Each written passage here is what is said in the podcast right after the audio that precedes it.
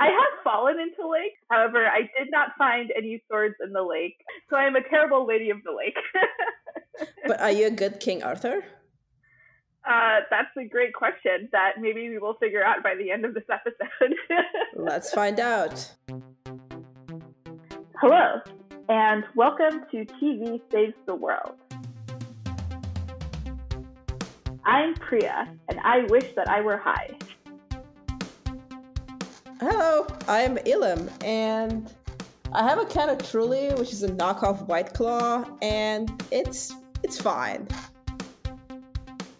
Today we're talking about the Arthur mythos.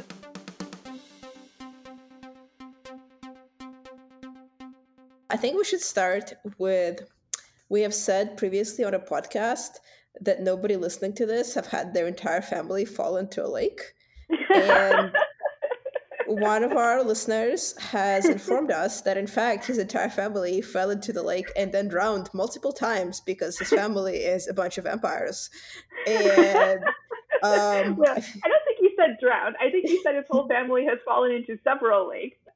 I suppose yes, that's so we fair. We'd like to apologize for getting this massive social issue wrong. we are, we understand now that lakes are a real danger. Uh, we were we were wrong to say that it was unrelatable that the protagonist's father fell into a lake permanently for no reason, and instead of going to therapy, she became a superhero. You know, I I, I apologize to our listeners. So now that that's out of the way, uh, yeah, what are we talking about today, Elam? Well, speaking of lakes. Did you know that in addition to falling into lakes, you can find swords in lakes? Yeah, sometimes you can also come out of lakes. Oh, yeah. I have, I've never fallen into a lake or found a sword in a lake or became a king. So this is inspired because I was watching Curse, the new Netflix Arthur T V show, and we're going to get to that a little bit more later. But I also wanted to talk about it in the sense of, like, It, like, I've been really into the Arthur mythos, like, my whole life. Like, I read T H White's The Once and Future King, like, when I was a kid. And then I read, like, all of the other Arthur books, basically, that I could get my hands on, uh, which is, like, the Dark is Rising series, uh, Mary Stewart's Crystal Cave series, a whole shit ton of Y A about, like, Merlin and Guinevere and, like, various other um, characters in the Arthur uh, universe. And I, I guess I've always, I've always kind of wondered, like, what is it that's so compelling about this? Like, why does everybody, like, A, why is this a myth that, like, everybody knows? Um, and B, uh, like, why is it, like, it has zero historical basis, it turns out. So why is it uh, so compelling to us as a story? And I think it's important, actually, to talk about all these things for Curse, because I don't think we can really contextualize Curse correctly um, unless we can talk about, like, kind of the role that it plays in the various many different kinds of Arthur adaptations and fan fictions that have happened over the years. So I thought it would be interesting to kind of try and do, like, a, a different kind of episode where we delve into, like, this whole universe uh, instead of just this one T V show.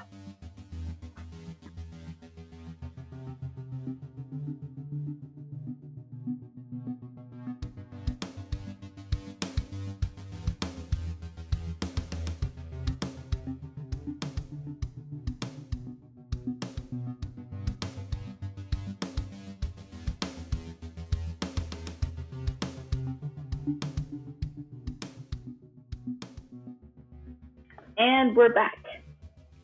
Yay! Yay! How is your booze, Elam? Uh, it's pretty good. My office had um, a happy hour back when we had an office, and we have a lot of Truly seltzer left over. And since nobody in the office actually drinks, um, it's still here. Nice. Like, you know, seven months later. And sometimes I drink it during these conversations. Just... It just needs to be drunk. That's what it's there for.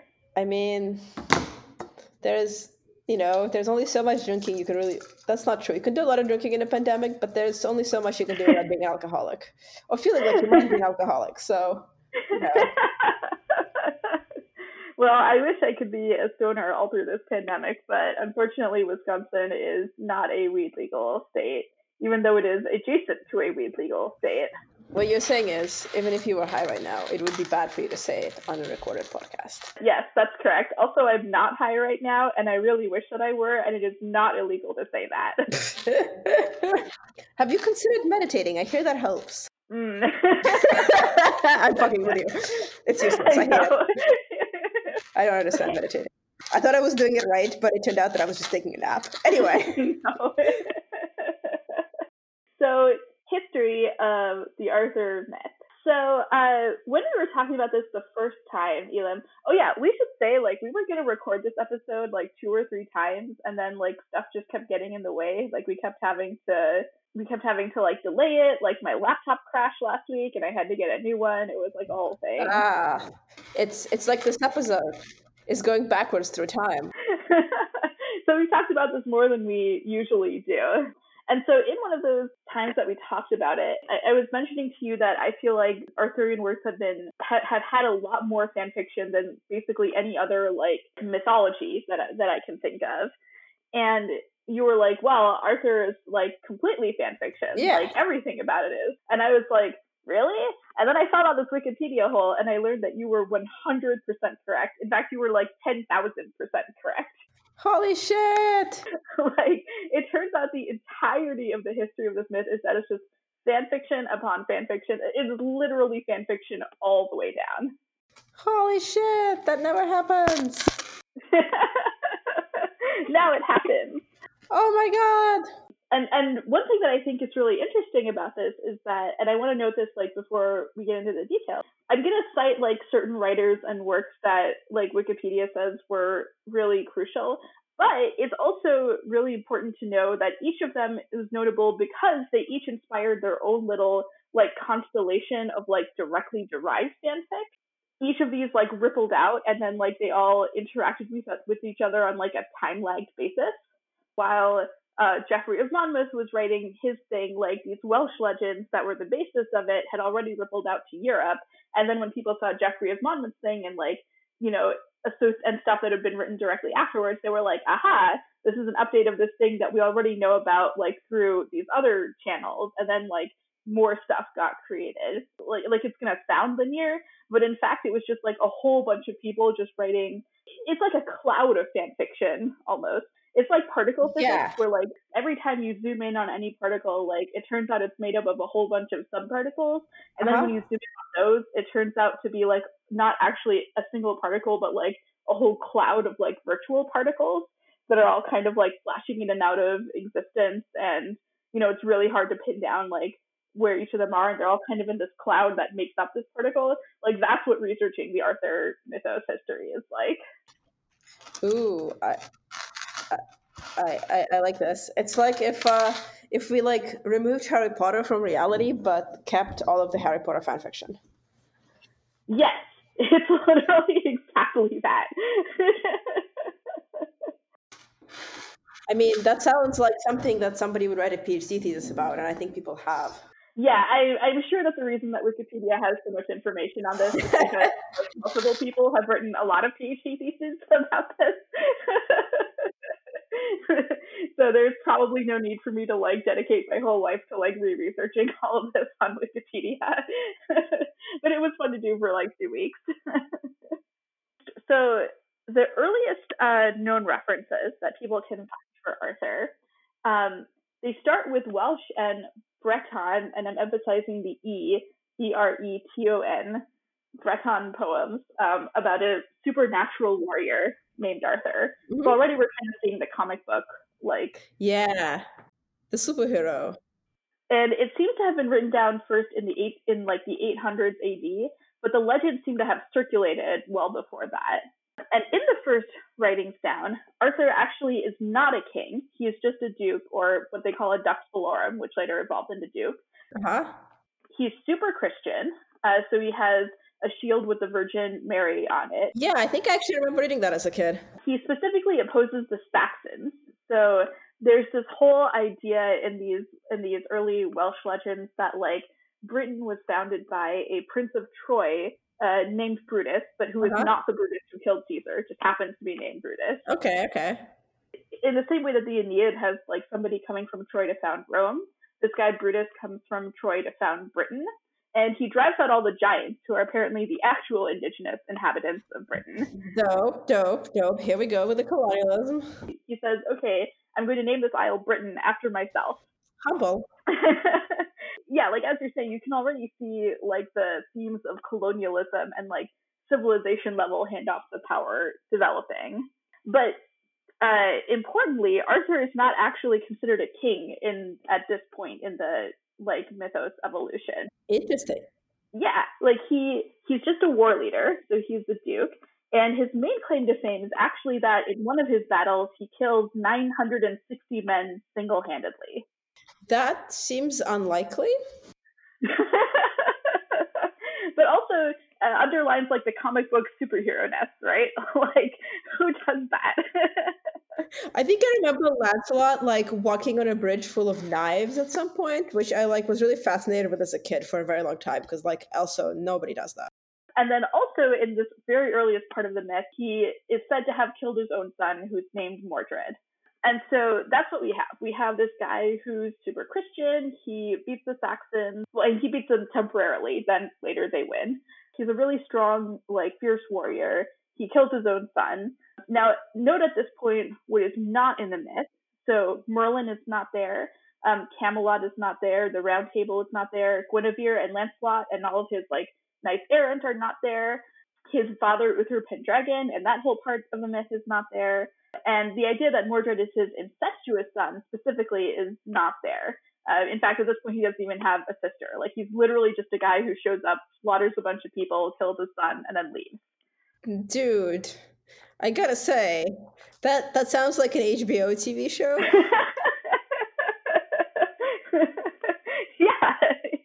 What? Uh, pray, pray, I have an idea. What if we had a protagonist and he was a dick? What? Could I get a few million dollars per episode? H- as long as there are tits involved, the H B O C E O of tits will absolutely approve that. No, no actual dicks will be shown on screen.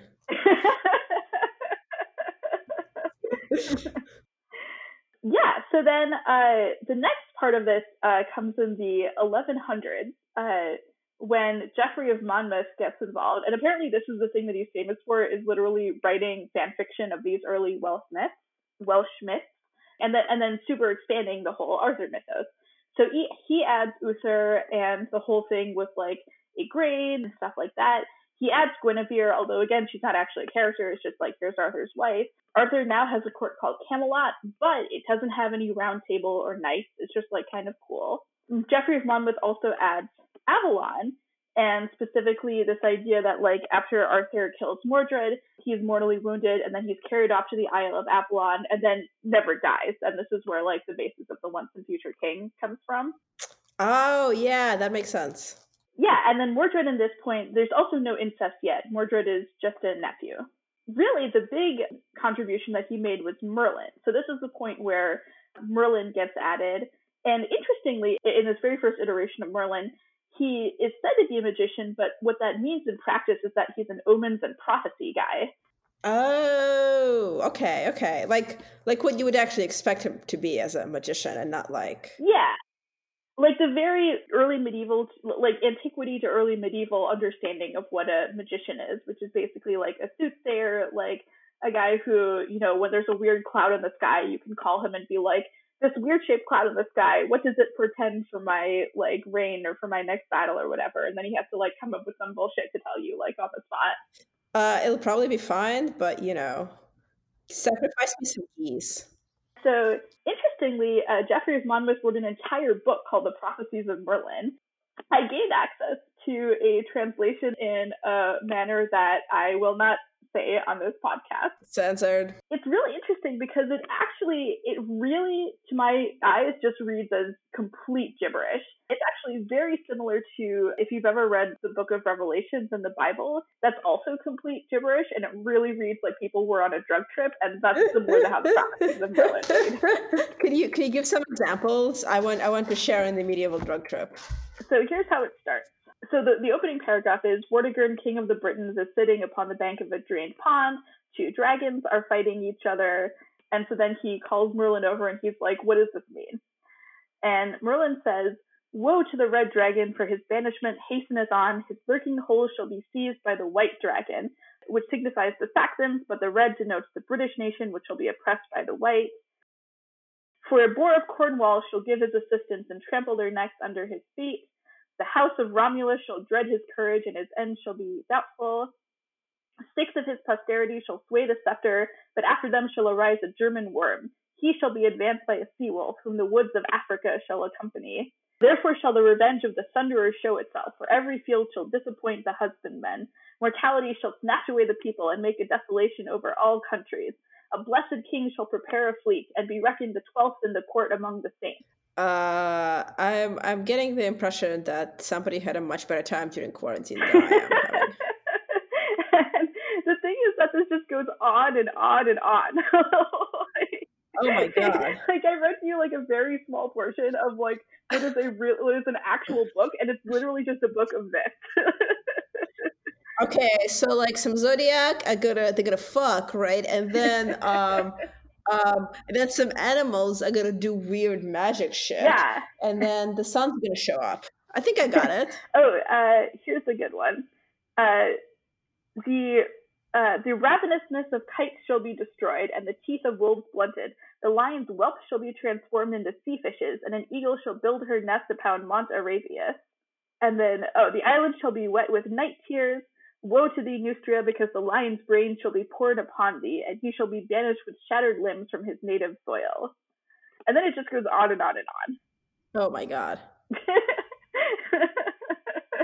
And so, according to Wikipedia, um, a lot of this animal symbolism like made a lot more sense to a contemporary medieval audience because like everybody had animals on their flags, basically. And so a lot of it was like, you know, commentary on, you know, contemporary political stuff. Right. Like how the Inferno is all like commentary on Dante's political enemies, like that kind of thing. Right. Like if you were like, there is an orange poison in a pale house, we would all be like, yeah, you really hate Trump.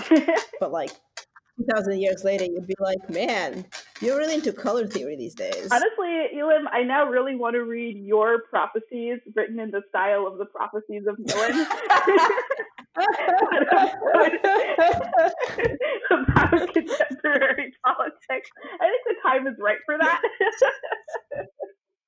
But what I think is actually more interesting about this iteration of Merlin is that he's clearly very neurodivergent. Hmm. So before he uh, says these prophecies, um, it's literally just like a throwaway line. It's like, you know, Vortigern calls him over, says, tell me what this dragon fight means. And Mer- Merlin then bursts into tears and then does says all these prophecies. And I think that's really interesting because I have never once seen an Arthur adaptation where I can imagine Merlin bursting into tears. I mean, I can see like the Arthur Merlin bursting into tears, like the one from the um, the B B C show. And then, you know, Arthur has to um, help him. Yeah. I mean, I can definitely see that, but like I can't see an Arthur adaptation where Merlin is considered magic in a way that like makes his bursting into tears like a thing that you just kind of like sit through while you get through the while you get to the actual prophecies, if that makes sense. Yeah. Anyway, this has been a lot of history, so let's take a break and talk about B B C Merlin and other recent Arthur adaptations.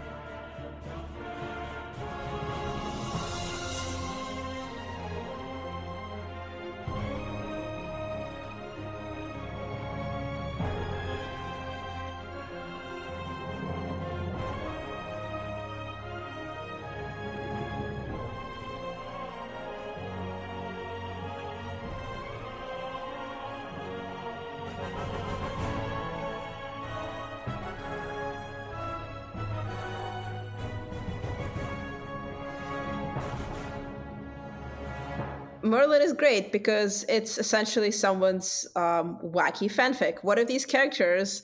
But it was snarky and funny and with a lot of homosexual, you know, pretext that does not become context. And I'm very sad about that.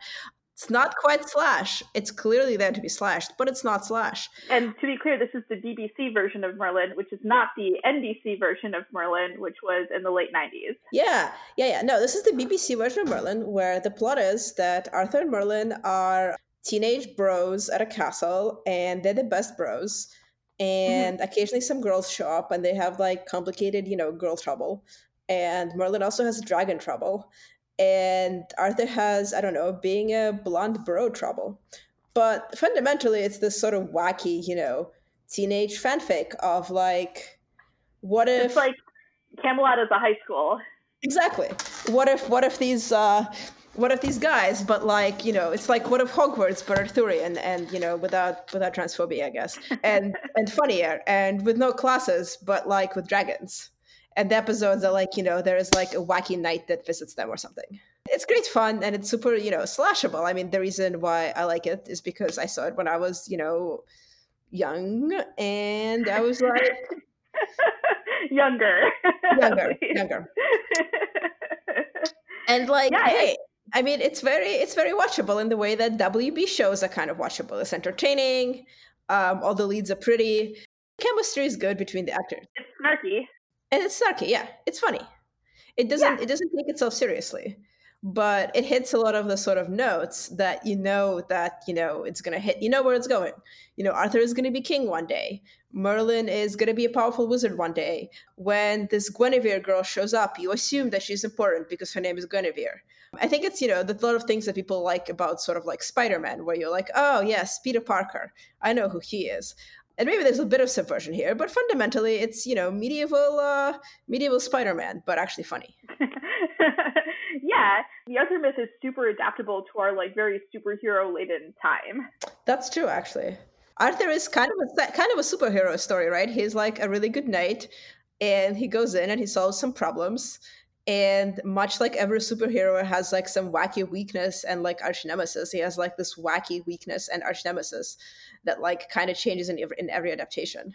But like I think part of the reason why it's so compelling and fanficable is because every single character has built into it some character who opposes them, like in any of their various dynamics. So like, um, you know, Arthur in terms of political power has Mordred who opposes him, um, who's, uh, you know, his son. Uh, but then in terms of romantic power has Lancelot who opposes him, but is his friend like in this other way. Like it's just very rich dynamically and honestly kind of in a way that is reminiscent of soap operas slash comic book. Yeah. And Merlin is opposed by Nimue, which is something that uh, we're going to talk about later too with Curse. But until we get a gay King Arthur, what other sort of notable uh, interpretations have we had that have been very famous? Obviously, the big ones from this century are uh, The Once and Future King. Um, actually, I want to point out that Monty Python and the Holy Grail is technically a King Arthur fanfic. Uh, there was a Disney movie, The Sword and the Stone. There's a Disney knockoff movie, that is not Disney, but like trying to be Disney, Quest for Camelot. Mm-hmm. There was a Star series called Camelot. Uh, there were two movies in the early two thousands, one that starred Keira Knightley and one that starred Heath Ledger, and they were both terrible. Oh, yeah. I remember that. But and then the two that I wanted to talk about a little bit more here are Susan Cooper's The Dark is Rising series, and then also uh, The Mists of Avalon by Marion Zimmer Bradley. And uh, we have to say up front, Marion Zimmer Bradley turned out to be like running a child molesting ring. I mean, I you know, it's okay. The guy who ran our local bookstore apparently tried to rape his daughter. So don't, don't read sci-fi, kids. That being said, and that is a big thing to be said. The Mists of Avalon miniseries was very pretty. I remember that there were a lot of mists, and there was some Avalon, and there were a lot of women. Yeah, so the Mists of Avalon is particularly important to mention in terms of Arthur mythos. It really created this idea of like, oh, we can like readapt this myth to be about uh, decolonizing and like about pushing society in a more feminist direction, um, as opposed to the previous interpretations of it, which had all been about like pushing society in a more patriarchal, Christian, like colonialist direction.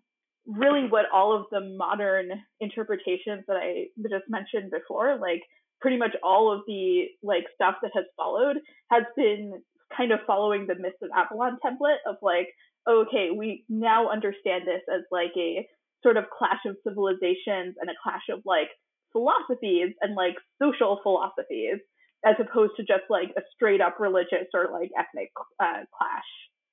It, it's probably like the most important Arthur adaptation, like out of all of the anything that's been written this century, I think, in terms of like how much it's influenced like later work. Yeah, I think I think I would agree with you actually. I think it's uh, sort of considered to be a classic feminist text in many ways, though less now, obviously. And guys, why, why? Okay, anyway. I was going to add, if we're going to talk about books, I want to point out that uh, my favorite, one of my favorite books in the world that I grew up with is uh, The Great Book of Amber by Roger Zelazny, which also is occasionally makes allusions to Arthurian mythos. Oh, yeah. Though mostly it's a joke. That's not surprising, because in a lot of ways, Amber is like Camelot.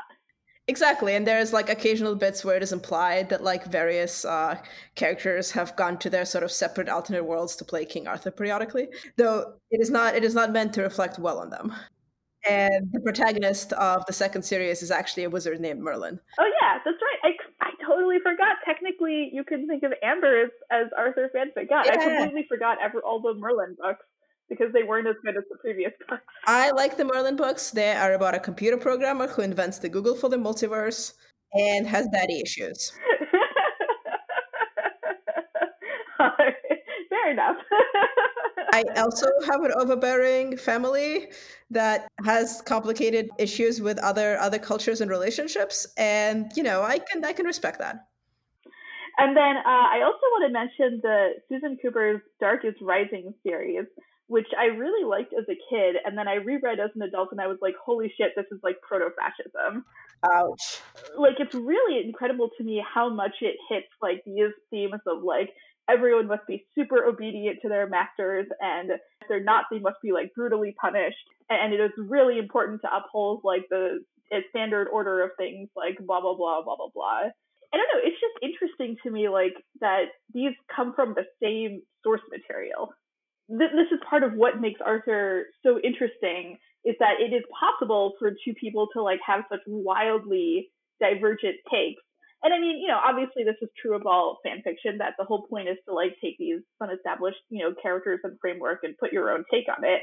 But it's kind of surprising to me that it that you have this one framework that's been known for so long that still supports all these wildly, wildly different like ideas of society. Well, I think it kind of has to grapple with them, because the other, I think, very influential book about Arthur from the twentieth century is The Once and Future King, which was written in nineteen thirty-eight and was sort of an, you know, in many ways, um, an anti-war book. There's a chapter where he like meets some fascist ants, I think, and like learns how fascism is bad.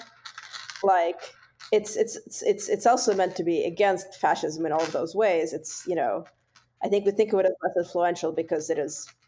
Been so influential that it has influenced everything else. Maybe I should reread The Once and Future King. I, I remember reading it as a kid and thinking actually that it was like super character based.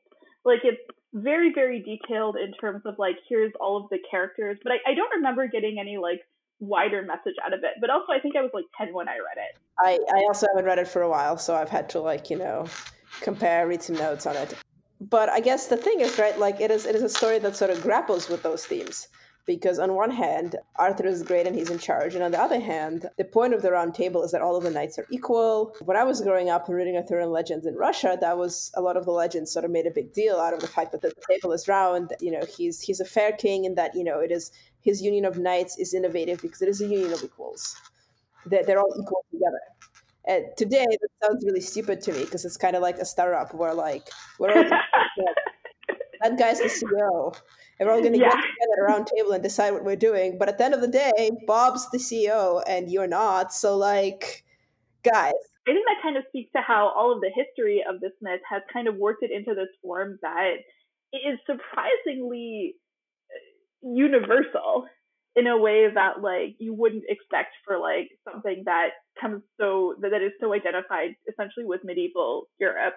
Um, but it kind of speaks to this idea of that everyone wants, which is like for everybody to have an equal say within the bounds of some reasonable moral framework that like stops bad actors from like turning their equal say into like power over everybody else. Yeah, and I mean, I think I think you know, I have I have some things to say about it being a Western, about it being, you know, sort of this Western setting and what that means in terms of universality. But um, I can I can save those for later. I can I can be a spoilsport at the end of this podcast.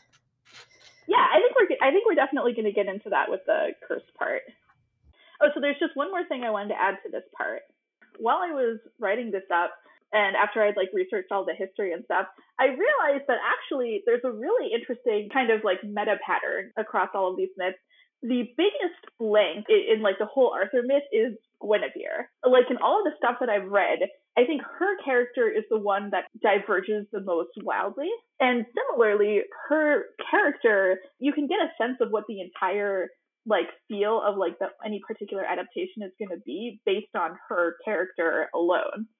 For example, in the B B C Merlin, Guinevere is uh, A, a black woman, and B, is a lady's maid to Morgan Le Fay. From that, you kind of get that whole sense of like, this is like a teen drama. Like nobody else is a- advancing this delusion that Arthur's going to marry like a lady's maid. Like that's straight out of like soap operas.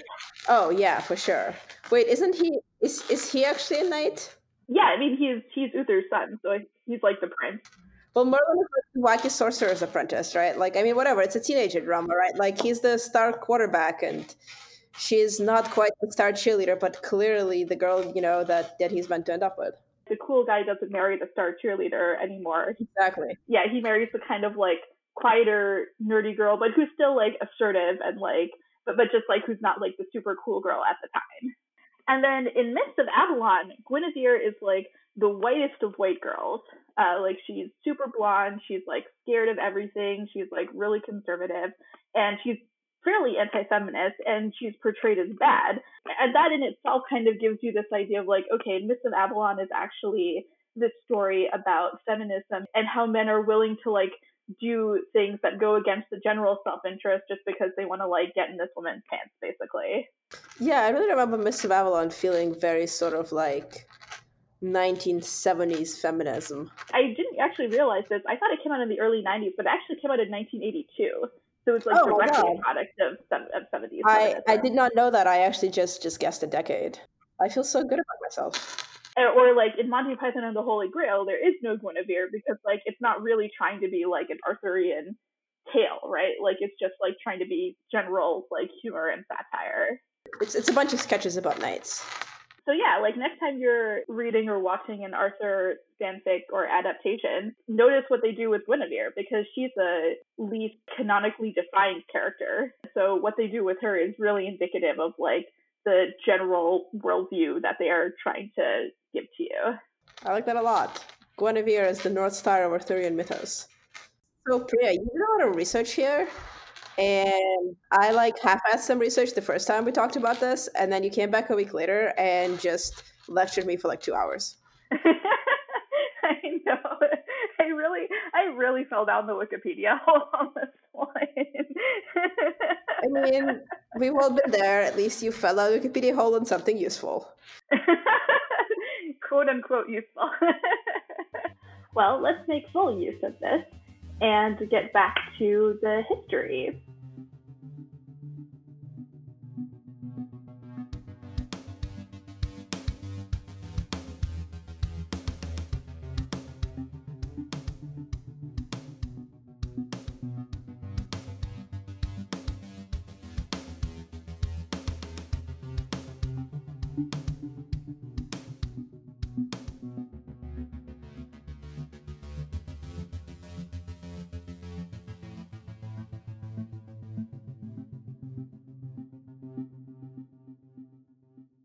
So, like, Geoffrey of Monmouth added everything kind of pre-Camelot, basically, that we now think of as canon in the myth, but none of the, like, post-Camelot stuff.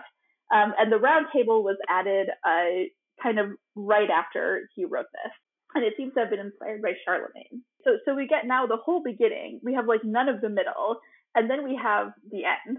So the middle actually came later. So there were three great medieval uh, story cycles, the matters of Britain, France, and Rome. And the matter of Rome was apparently just retellings of classical Roman and Greek mythology. The matter of France was uh, this whole story cycle about Charlemagne and specifically Roland, the mythical French knight. And then the matter of Britain was literally the Arthur mythos. And so at this point, like literally everybody in the medieval world who's writing knightly romances starts to write fan fiction about like the Arthur myth. I mean, it's the same reason you write fan fiction. One of the reasons you like you write fan fiction now, like there's a steady audience and you like the characters and it makes sense. So this is where Lancelot gets added, um, along with his affair with Guinevere. And it turns out that this is probably because that writer was writing for a court full of women, and this was like the, his thing to like flesh out Guinevere. Ah. And then this same guy invented the Holy Grail. He invented the Fisher King also, who is like his own mythical figure now. And then he said the Fisher King had a father who was fasting. And this would have been understandable to a contemporary audience um, because of several saints who lived without food besides communion.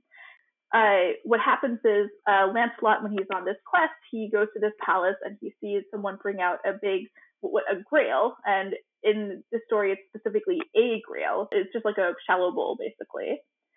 And it just has a communion wafer in it. And so it seems like the important thing actually is that this communion wafer then is doing the work of like the, an entire meal that would otherwise be in this bowl. This is the story then that adds Elaine, who is like Lancelot's lover in a bunch of different adaptations, and then Galahad as Lancelot's son, who is one of the several different knights who is considered like pure enough to have the Holy Grail. And then this directly inspired some fan fiction that actually turned it into the Holy Grail, Um, including a whole romance about Joseph of Ar- Arimathea, which is where the entire Grail story comes from. So, like, you know, the Last Supper, oh. catching Jesus' blood. So the Holy Grail was actually invented for the Arthur mythos and then added, then retconned into the Christian mythos, basically.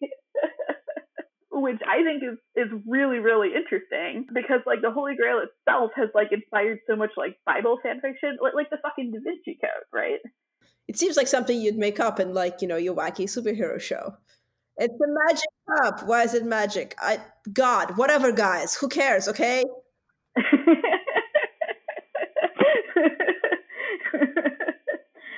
but also specifically, like, it, it's kind of putting a Christian backing on. Because, like, you know, Christians were very suspicious of, like, paganism, you know, quote-unquote, and, like, you know, quote-unquote heathens and, like, other religions and, like, the magic that goes along with it.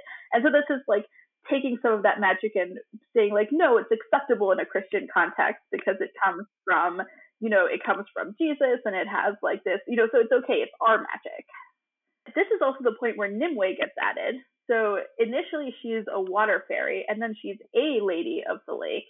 So like there's this whole basically uh, tribe of people who are like of the lake and like they have a lady and like she is one of them. So she's not a magical being, she's just a person who who has the title Lady of the Lake. And then she's very quickly adapted into Merlin's lover slash protege slash nemesis. Specifically, she's Merlin's protege, so she's young and Merlin is older and he's like her teacher, she wants to learn magic. And then he keeps trying to fuck her and she does not want to have sex with him. And so that's why she ends up killing him. Oh, man. And at this point, it's worth noting that a lot of these medieval romance writers were also women. You know, they were also kind of writing what they know, and they were like, uh, Merlin was like a creepy old dude, and like Nimue just really didn't want to deal with that shit. I mean, I think I see we're back to the entire Arthur was a dick situation. Yeah.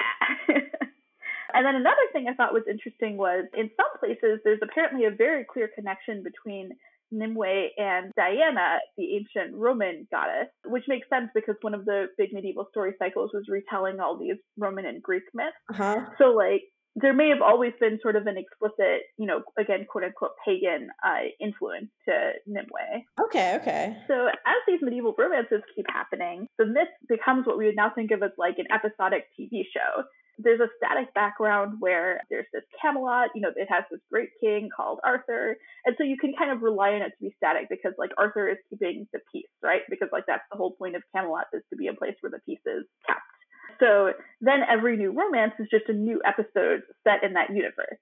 And so this is where all of your side characters can get fleshed out. So like you have Tristan and Isolde, like, in, you know, inspired their own whole cycle. Gawain, Percival, Galahad, Pellinore, Bedivere, Kay, Caradoc, like I'm just listing the ones that I've heard of, but there's like hundreds of these people. Right.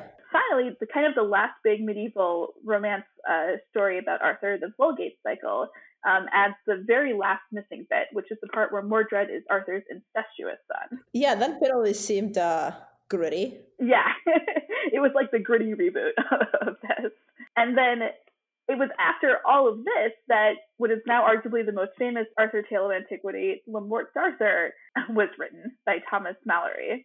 which I, when I first went into this, I initially thought was like the beginning of the Arthur cycle. Turns out it was actually like the end of like the last big like time of like Arthur stories.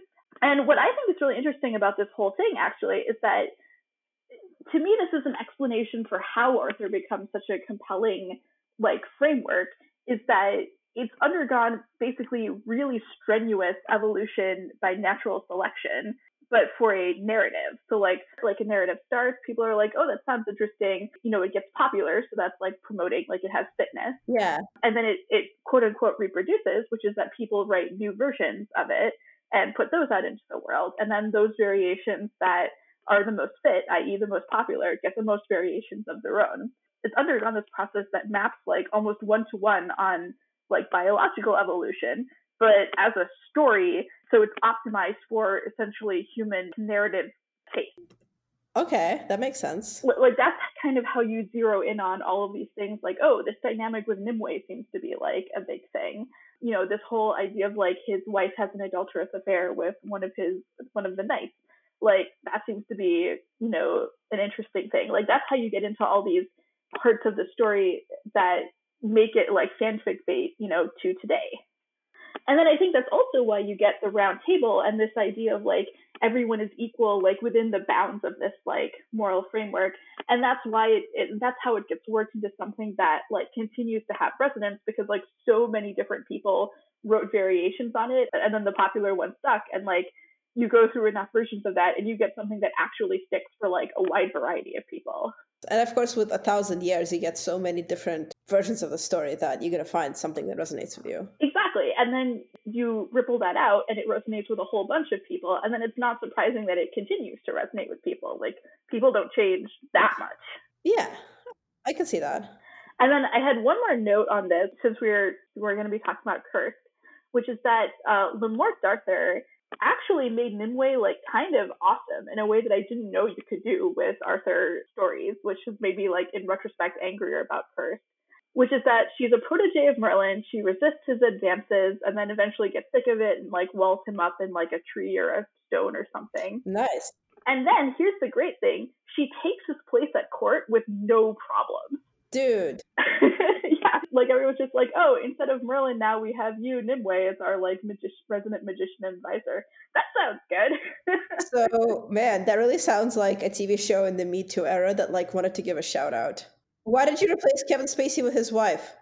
No reason, you know. Just like she got sick of him and sealed him in a tree. So uh, he was—he's in a tree, but he—he's in a tree. Well, he's the actor, so sure. Yeah. And like then she doesn't like meet a terrible end at all. Like she marries one of the knights. I think it's really interesting that he doesn't like punish her for any of this, basically. Because, well, I mean, like even even at the time, right? I think people were like, well, obviously sometimes it's totally justifiable to seal the guy in a tree. Yeah, exactly. I think also it's a reminder that we don't have to let these things be dictated by our time. Like, if we want to write a thing where it's totally justified to, like, seal the guy in a tree and we can just be fair to that, continue to be fair to that, that character afterwards, we can just do that. Like, there's no reason why we can't. Yeah. But, yeah, I just thought it was really interesting, like, the extent to which this is just, like, fan fiction upon fan fiction, and kind of for what that says about the human tendency to write fan fiction, which it turns out is extremely ingrained in us. We're good at it. All right, so we will be back with Curse.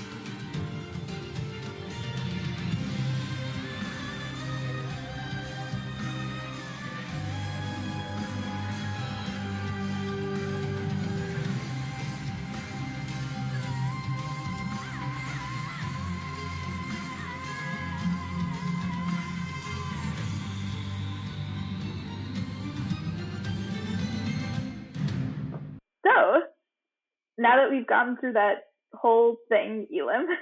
Oh, man. We can get to an actual T V show. That's right. There's a T V show that you liked, and I thought it was fine. Let's talk about Cursed. Priya, yeah, tell me, tell me about Cursed. I started watching Cursed now a few weeks ago, and it's apparently by Frank Miller, who is known to like be a famous comics writer who's also pretty terrible at social justice issues. Uh, but the producer of the first two uh, episodes is actually um, a Black woman. Oh, interesting. I didn't know that. That actually makes sense. Yeah. I just started watching it because I was like, uh, why not? And I think it's important to note that Netflix now seems to have a whole bunch of like white women like fighting for social justice things. Like they have Warrior Nun, for example. Oh yeah, I almost watched that instead, but I promised you that I would watch Cursed. So. Oh man, I tried watching it and I did not like it at all. Okay, that's that's good because I didn't I didn't do it. But anyway, I just I started watching Curse because I was like, oh, why not? And I had read some stuff on Twitter that it was like hot garbage, and I was like, all right, well, let's see what kind of hot garbage this is. And I definitely immediately noticed that it was trying to be like, you know, Game of Thrones version of Arthur, basically. Okay, okay. Uh, but I also kind of felt like I was like, ah, oh, I know I shouldn't watch this, and then I just kept watching it, like I couldn't stop. And I think it's because it had like real characters. Ooh. I was so surprised to find a show that, that at least felt to me like the characters were actual people who were trying to make actual like decisions in their context rather than just like pawns in a message piece. Good. That sounds like a definition of a good show. One more thing that I really liked about it. You know how my my perennial complaint about cop shows and the depiction of like police brutality in media is that they don't depict it in the way that we see it like all the time. Like, mm. no one is willing to just be like, yeah, and then there was this cop and he was, like, a fucking asshole and he just, like, shot and killed this guy because he, like, got off on the idea that he has the power to do that. Like, that's literally what we see on Twitter every day, and nobody in media, like, wants to show that kind of a cop. It's it's not nuanced enough, even though it's the reality is not nuanced enough. Right, exactly. Like, sometimes reality is not nuanced, and, like, you have to, like, deal with that, and you can deal with that in a very nuanced way, but you have to acknowledge that. Like, you have to have the starting point. And the thing that I liked about Cursed right out of the gate is that it is willing to show how bad Christianity could be, in terms of like colonizing and just being completely brutal and, you know, genocidal to native populations in a way that I've never seen any other like piece of media grapple with. They have some things about like, oh, you know, some of these people like have to be, you know, there's these lesbians and they have to hide it, but like their abbess kind of knows and she's like okay with it. Right. And then immediately their abbess is like carted away by like these red paladins who are basically inquisitors. Great. I really like the way that it showed that like, no, look, there are some people who are just actually like genocidal evil assholes who are into this idea because it allows them the cover that they want to like go and like kill everybody else. And it really shows it to an extent. I mean, honestly, like some of the accounts from the Crusades are like even worse than this. No, I mean, like history is fucking brutal yeah, and terrible. But like I was still pretty pleasantly surprised by how it like doesn't, it, it doesn't feel like, like it feels like it's trying to show, it's actually trying to grapple with that history just without being like excessive in what it shows. I can appreciate that. And at the same time, I also kind of know that like the only reason that they can get away with this is because now like white guys who like work at Netflix are, even if they're not super great on other social justice issues, they're generally pretty anti-religion. That's true. Though, I mean, I would also add away with this. Another reason why they do it is because all of the characters in the show are white. Yeah. Well, that's not true, except for Arthur. But the characters being colonized are, are Irish. And this is the thing that television does all the time, where we pretend that we're going to talk about colonization or immigration or whatever, but none of the people involved are going to look the way that the colonized people have looked for most of history, or the way that immigrants that are actually prosecuted for their immigration status look like today. Yeah, it's like this fantasy that we can talk about colonialization without talking about racism. Or, you know, we can just, we make everyone Irish and we say, well, it's relatable, right? I'm thinking of uh, Carnival Row, which is a very forgettable show. I had to literally Google Amazon Faye Legolas Irish. Yeah, because it has Orlando Bloom in it, right? Look, it worked. It worked. But that's sort of the problem with a lot of um, Arthur mythos is that they all kind of by necessity have to lean into the sort of like Celtic tradition and the sort of European tradition. And the truth is like, we've heard so much about it. I mean, you know, it's like it's like the, the Seinfeld thing where you're like, well, Seinfeld isn't funny anymore because we watch so many parodies of Seinfeld. But like Arthur is like the Seinfeld of of myths. I have watched so much Arthur myths by now. Like I'm just I'm just kind of done. I'm like, oh yeah, great. It's another Arthur thing. And I get it. I mean, I get that it's a retelling. I mean, you know, it's just I appreciate that Curse is a sort of retelling that, you know, focuses um, on Nimue. It focuses on a lot of the sort of under underrepresented characters. It focuses on the sort of struggle against um, um, racism, you know, the wild anti-Fae, anti-Irish racism that is very applicable to our modern times. That was sarcasm. I get it, man. Like, they're all in, like, flowering, you know, misty fucking fields of Wales that may or may not be filmed in New Zealand. Like... Yeah, and I would point out that it also kind of goes out of its way to be colonialist without being racist in the sense that, like, like they're careful to show people of color in every single population, even though, of course, white people are generally the protagonists, except for Arthur, which I thought was... At first I was like, oh, great, a black Arthur. And then I realized, oh, this Arthur is also a dick. That's why they cast him as a black guy. But actually... He's cute.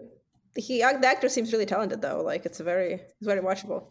He's, he's a really good actor. I think he's, like, he's super cute. I think he's really good. Like, the character who they revealed to be Guinevere later, like, I didn't realize she was supposed to be Guinevere until I saw, like, Arthur look at her and with, like, kind of, like, different look. And I was like, wait, maybe that's going to end up being Guinevere. And it turned out that like everyone else had figured this out like earlier. Like I think they said her name earlier and I just like missed it. But like, yeah, they, they like managed to cast a really good guy. um, but yeah, and, and also like he's not unredeemably a dick, but like that was the other thing that I liked. Like they, they aren't trying to go like super gritty reboot where it's like, oh, it's Arthur and he's black, but also a villain. No, like he's still, he's still Arthur essentially. Sure, but like let's like it's not just that it's decoupling colonization from racism, right? It's that it's pretending to get people to confront issues with colonialism, with colonialism without actually having to deal with the issues of colonialism.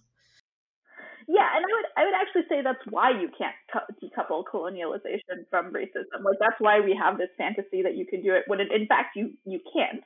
Like, like there is like something different that happens when the population that you're oppressing like doesn't look like you. You know, you can immediately tell that someone is not of that population, and in addition has totally different like ways to view. Like the the mixture of those two things together is very different from like just one or the other.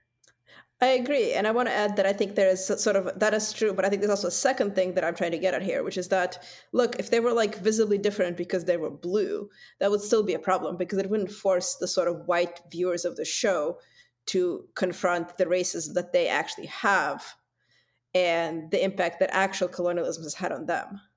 Yes, that is one hundred percent true. Avatar did not make anyone watching Avatar go, man, these blue dudes were right. Maybe we mistreat Native Americans in our society. And it's even worse when instead of, or I think, I feel like it's even worse when instead of blue dudes, you have um, people who are Irish just because at this point, um, that is so integrated in our society. I guess I grew up in an area that was very heavily Irish when I was a kid. And like... Um, people in modern day America who are obsessed with Ireland, um, a lot of them are very nice people, and a lot of them are people who are very obsessed with being white. Yeah, like there's definitely, like the Irish I think are kind of a textbook case, and I would actually say right-wing Israelis are another example of this, of people who who have historically been like super oppressed in a colonial way, but then because of their skin and European features, have been able to assimilate into whiteness and then use it against other people. So, like in the in the case of the Irish, like you know, famously there were these signs "No Irish, no blacks" in the eighteen hundreds. Yeah. But then the Irish were like, "Well, actually, we're white," and then used that to like continue to exclude black people. Right, right, right. Uh, and they all became cops. And when you and when you make a show that says, you know, oppression against these Irish Fae people is just like oppression against, you know, the Latin Latino people in our society, like no one is no one is buying that. It almost makes it worse because it makes it easier for people watching it to say, oh, no, no, no, no, no. You see, the people, the upstanding Irish Fae are not, you know, they're not eating taco. There's no taco truck on every corner in the Irish Fae oppressing land. This is fine. And I hate it as an immigrant. I hate it so much. It drives me insane. Yeah, because like there's this real thing that happens that like people don't want to grapple with, and when they show things like this, which is that people fixate on the aesthetic. Exactly. The thing, and, and this is also why it's so important that your when you're that your colonial that, that like the worst oppression happened to people who were not white and who couldn't pass for white in any way. Yeah. Uh, because like there's this thing where people fixate on like the look of the thing and all these other things that don't matter, like the kind of food that they eat and things like that, and they make that into like this huge thing. And it perpetuates the sort of model model victim stereotype too. It's like, well, the poor are not as cute as Oliver Twist in this in this one musical that I saw, so fuck them. Yeah. The immigrants are not as, as cute and white as these as these Irish fae, so fuck them. It feels like this white savior complex, right? Of like, oh, I'm gonna be like the, you know, nice white, the nice like oppressor class in this who like realizes the error of their ways and like, you know, allies with the, you know, super photogenic like oppressed people, and then you find out that the, the oppressed people are not super photogenic and also probably pretty suspicious of like your white savior complex. Why would that be? And you're like, oh god, never mind. So that's, you know, I mean, that's sort of my complaint about a lot of Arthur legends is, um, I mean, even if you. Even if you sort of removed the the white Britishness of it, um, the very the very legend itself is very sort of tied to these European traditions. Uh, it kind of it kind of has to be, and part of the reason why it's so popular is because colonialism has meant that those European traditions have become so understandable throughout the world that if you find somebody from, you know, Asia and you say, "Oh yeah, there's this guy and he's a knight," there's a good chance that they like know what you mean. Absolutely.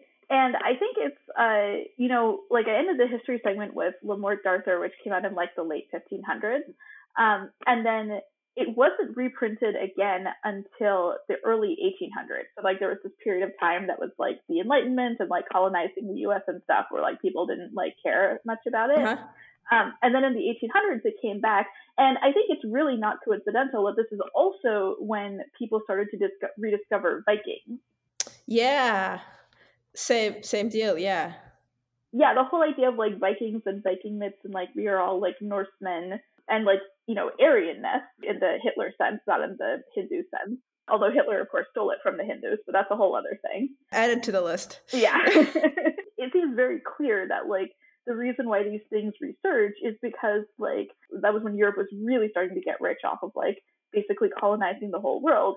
And so then they were like, okay, now let's construct a mythos that says how we, like, northern, like, super white Europeans are, like, super exceptional. And so that's where you get, like, the the Viking myths from. That's where you get, like, the Arthur mythos coming back from. Like, they kind of cherry-picked all of these things. And particularly, like, the whitest possible Europeans, like, are the best people. Yep. I think that's that's also a very good sort of historical point on it. And I mean, nothing, nothing against the actual Vikings who are pretty interested, interesting, and nothing against this myth that I grew up with. It's just, I'm tired of it. And I was really excited that we briefly watched um, a show that was actually, that was not only filmed in New Zealand, but it was actually Maori, called The Deadlands, which we didn't end up watching more of because um, it was not very, well, it, it didn't look like anybody was having fun on it. And I'm really hoping there's like a second season because I think that it's going to get better as the character, as the actors sort of settle into it. Um, but it's a Maori show about sort of a Maori warrior that is called back from um, from the from the underworld because he was a dick and he is thrown out for being a dick, and now he has to redeem himself by hanging out with a teenager and fighting zombies. Yeah, like I would really love to see own voices, retellings of all of these things, but in a way that's also not like super serious. I want to see people also able to have fun with it. And that's, that's going to be hard because, I mean, I understand why certainly like the first several like versions of it would be very serious.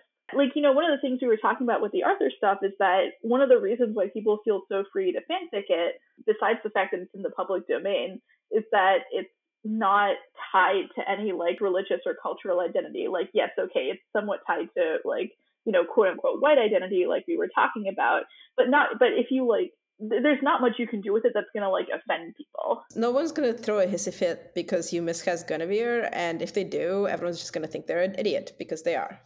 I mean, here's the good news. No one's making any television right now, so uh, we should get all sorts of exciting things on Netflix soon, right? That is a good point. Like, I do kind of wonder, like, like right now we're still getting, like, the backlog of content that was, like, filmed last year, but, like, next year, that's all going to run out, and we're going to have to, like, start looking further afield. I mean, maybe that's the day, yeah, when we just go to clubs all the time, because we finally can. Hopefully we'll be able to go out, and it won't make a difference, uh, and it won't be, like, all that important, but if we can't, then we're fucked. Just gonna eat yeah. each other. We will only watch TikTok. But that would also be reruns, because apparently that's banned now. It's, yeah, it's total bullshit. Yeah. Yeah. Yeah, the world is bullshit now. Yeah. Anyway, uh, we know of some problematic, but uh, still kind of fun shows that you can watch. Yeah, that will make you feel slightly less sad about the whole world being bullshit. Here's the cheerful thing. All these things are happening. We are getting all of these exciting uh, T V shows and all this exciting fun that we can watch. Elan, what can we expect in upcoming episodes? I don't know, Priya. I guess we can expect some conversation about how we have enjoyed Netflix's international offerings and watching things that are not just made by the B B C or an American television. That sounds like a very promising episode. All right, everyone. Stay strong. Stay safe. Wear your mask. Call your city's budget committee to defund the cops. We will be back in a few weeks.